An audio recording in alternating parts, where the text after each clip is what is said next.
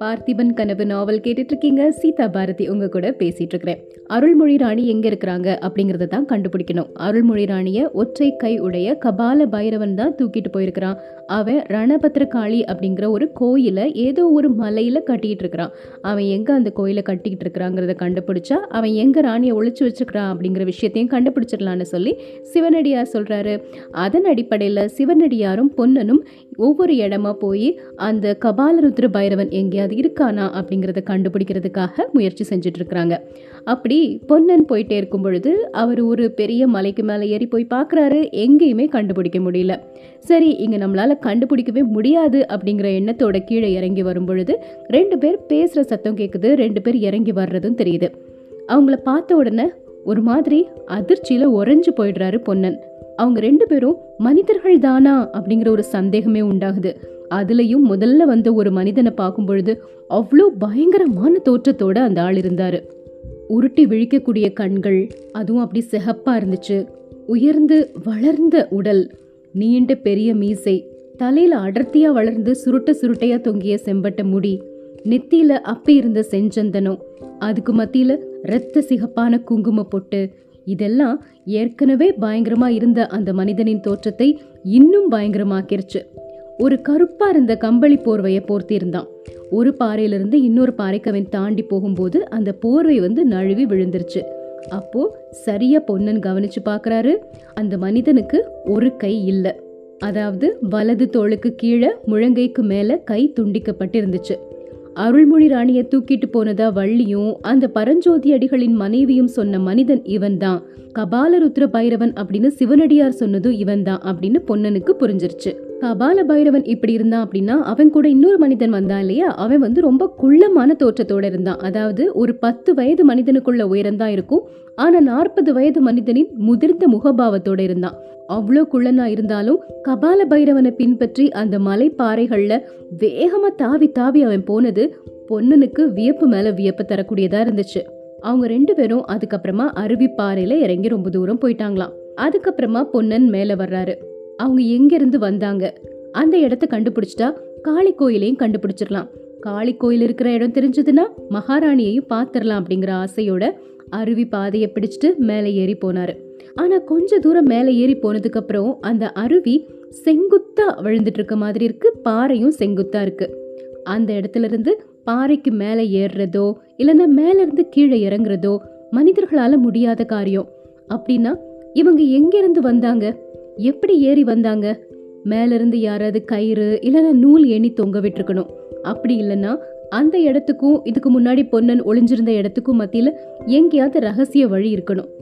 அப்படின்னு சொல்லிட்டு முடிஞ்ச வரைக்கும் எல்லா இடத்துலையும் தேடி தேடி பார்க்குறாரு பொன்னன். ஆனால் அது பிரயோஜனப்படவே இல்லை. அவங்க எங்கேருந்து வந்தாங்க எங்கே போனாங்க எதுவுமே தெரியல. சரி எப்படியும் போனவங்க திரும்பி வருவாங்க அப்படின்னு நினச்சி மலை அடிவாரத்திலே பொன்னன் மூன்று நாட்களாக காத்துட்டே இருக்கிறாரு.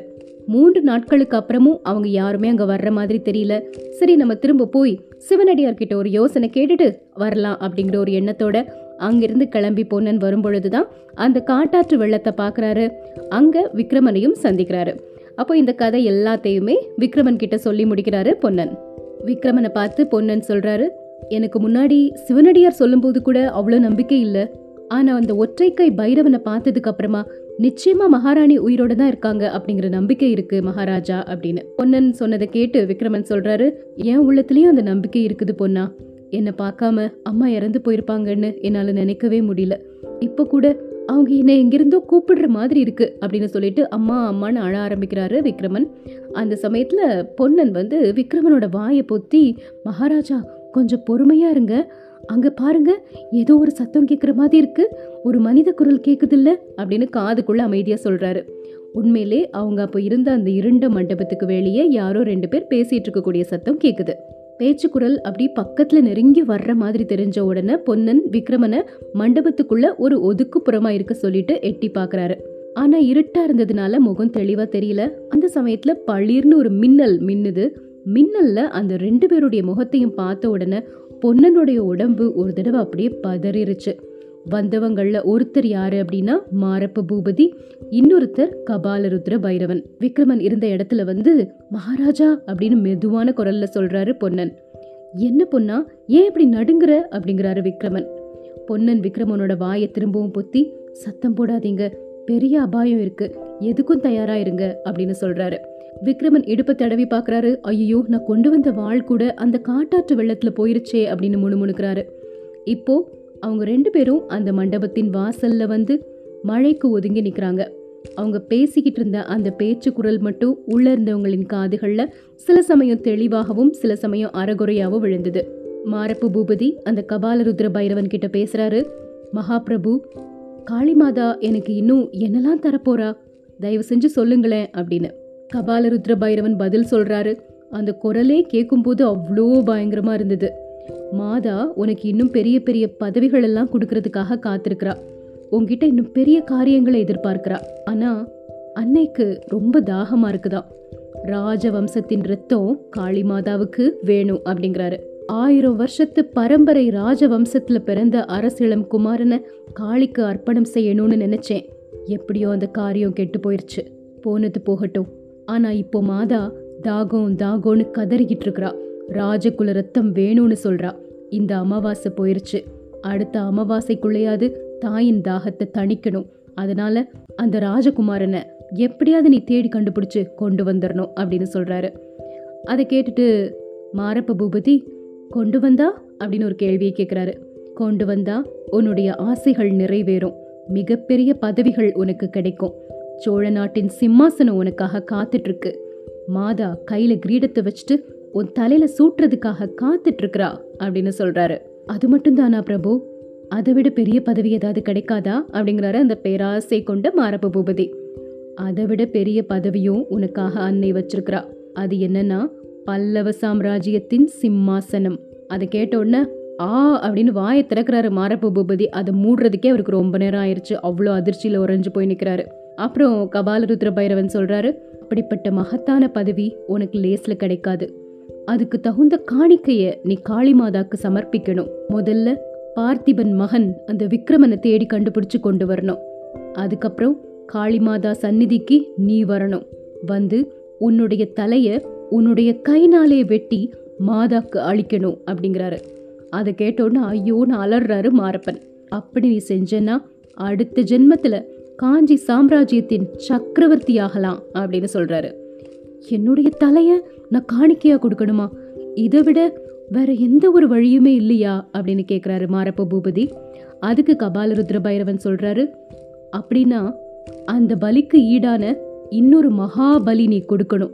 அப்படி கொடுத்தேன்னா இந்த ஜென்மத்திலேயே நீ சக்கரவர்த்தி ஆகக்கூடிய வாய்ப்பு கிட்டும். அது என்ன பலி சுவாமி? அப்படின்னு ஆச்சரியத்தோட கேட்குறாரு மாரப்பு பூபதி. அந்த விபூதி ருத்ராட்சாரி அந்த சிவனடியார் அவரை பலிக்கு கொண்டு வர வேண்டும் அப்படிங்கிறாரு இவர். பிரபு ராஜவம்சத்து ரத்தத்தை விரும்பக்கூடிய காளிமாதா கேவலம் ஒரு விபூதி அணிஞ்சிருக்கக்கூடிய சிவனடியாரை பலி கொள்ள விரும்புவாளா அப்படின்னு மாரப்பன் கேட்குறாரு அதுக்கு கபாலருத்ர பைரவர் மாரப்பனை பார்த்து சொல்கிறாரு பூபதி உனக்கு தெரிஞ்சது அவ்வளவுதான். அந்த போலி ருத்ராட்சாரி சிவனடியார் உண்மையிலே யார் தெரியுமா? அப்படின்னு. யார் பிரபு? அப்படின்னு வியப்போட பூபதி கேட்குறாரு பூபதி அது யாரும் அறிய முடியாத ரகசியம். இதோ இந்த காத்தடிக்குது பாரு. அதோட காதில் கூட விழக்கூடாது. பக்கத்தில் வா. காதோடு சொல்கிறேன் அப்படின்னு சொல்கிறாரு இந்த உரையாடல் எல்லாத்தையுமே அந்த இருண்ட மண்டபத்துக்குள்ளே இருந்து ஒரு வியப்போடவும் பயத்தோடவும் கேட்டுட்டு இருந்த விக்ரமனும் பொன்னனும் இப்போ காதுகளை நல்ல கூர்மையாக வச்சு என்ன சொல்கிறாரு கபாலருத்ர பைரவன்? அந்த சிவனடியார் உண்மையிலே யாரு அப்படிங்கிற ஒரு ரகசியத்தை சொல்கிறாரு அது என்னங்கிறத கேட்கலாம் அப்படின்னு ஆர்வத்தோட கேட்குறாங்க ஆனால் அவங்க காதுகளில் எதுவுமே விழலை. சரி நான் சொன்ன மாதிரி அந்த சிவனடியாரை சீக்கிரமாக என்கிட்ட கொண்டு வந்து சேர்த்துரு அப்படிங்கிறாரு கபாலருத்ர பைரவர். இப்படி அவங்க ரெண்டு பேரும் பேசிட்டு இருந்த சமயத்துல கொஞ்சம் தூரத்துல இருந்து குதிரைகள் வரக்கூடிய இறைச்சல் கேக்குது. பொன்னன் சத்தம் போடாம வாசல் பக்கத்துல வந்து மெதுவா எட்டி பாக்குறாரு. ஐந்தாறு குதிரையில வீரர்கள் தீவர்த்தி வெளிச்சத்தோட வந்திருக்காங்க. மாரப்ப பூபதி கபாலருத்ர பைரவன் கிட்ட வந்து பிரபு அதோ என்னுடைய ஆட்கள் என்னை தேடிட்டு வந்திருக்காங்க. நான் போயிட்டு வரேன் அப்படின்னு சொல்றாரு. சரி நானும் மறைஞ்சிடுறேன். திரும்பவும் இந்த இடத்துல நாம சந்திப்போம் அப்படின்னு சொல்லிட்டு கபால பைரவனும் மறைஞ்சு போயிடுறாரு. மாரப்ப பூபதியும் அங்கிருந்து கிளம்பி போயிட்டாரு. பொன்னனும் விக்ரமனும் ஒருத்தர் ஒருத்தர் பார்த்துக்கிறாங்க. எவ்வளோ பெரிய இக்கட்ல இருந்து நாம தப்பிச்சிட்டோம் அப்படின்னு நினைக்கிறாங்க. விக்ரமன் சொல்றாரு பொன்னா இந்த காட்டாற்று வெள்ளத்துல நான் மாட்டிக்கிட்டது எவ்வளோ பெரிய துரதிர்ஷ்டம். என்கிட்ட இருந்த உடைவாள் அந்த வெள்ளத்தோட போயிருச்சு. இப்படிப்பட்ட இக்கட்டான சூழ்நிலையில நம்ம கையில மட்டும் ஒரு வாள் இருந்தா அது எவ்வளோ நல்லா இருக்கும் அப்படிங்கிறாரு. மகாராஜா எனக்கு ஒரு விஷயம் ஞாபகம் வருது. மகாராணி ஸ்தல யாத்திரை போகும்போது என்கிட்ட ஒரு பெட்டியை கொடுத்துட்டு போனாங்க. உங்ககிட்ட கொடுக்க சொல்லி அப்படிங்கிறாரு பொன்னன். பெட்டியா? என்ன பெட்டி? அப்படின்னு கேட்குறாரு விக்ரமன். அதில் உங்கள் குலத்தின் வீர வாள் இருக்கு. ரத்தினங்கள் இழைத்த ஒரு வாள் அப்படிங்கிறாரு. ஓஹோ நிஜமாவா பொன்னா? அந்த வாளுக்காக தான் இப்போ நான் தாய்நாட்டுக்கே வந்தேன். என்னுடைய அப்பா போருக்கு கிளம்பும்போது அந்த பெட்டியை திறந்து அதிலிருந்து கத்தியையும் திருக்குறள் சுவடியையும் என்கிட்ட காட்டி இவைதான் நான் உனக்கு கொடுக்கக்கூடிய குலதனம் அப்படின்னு சொன்னாரு. அதை நீ பத்திரமா வச்சிருக்கல பொண்ணா? அப்படிங்கிறாரு விக்ரமன். வச்சிருக்கிறேன் சுவாமி. எங்க வச்சிருக்கிற? வசந்த தீவுல புதைச்சு வச்சிருக்கிறேன். சரி பொண்ணா இப்ப நம்ம வசந்த தீவுக்கு போய் அந்த வாழை எடுத்துப்போம். என்னோட அப்பா என்ன சொன்னார் தெரியுமா? ஒன்பது வருஷத்துக்கு முன்னாடி சொன்னது. இப்போதான் சொன்ன மாதிரி என் காதல கேட்டுட்டே இருக்குது. விக்ரமா இந்த கரிகால சோழனின் வீர வாளை இன்னொரு அரசனுக்கு கப்பம் செலுத்தக்கூடிய கையால தொடவே கூடாது. அதனால தான் என் வாழ்க்கையில நான் இதை எடுக்கவே இல்லை. நீ எப்போ ஒரு கை அகலமுள்ள பூமிக்காவது சுதந்திர மன்னனா மாறுறியோ அப்போ இந்த வாளை எடுத்துக்கோன்னு சொன்னாரு.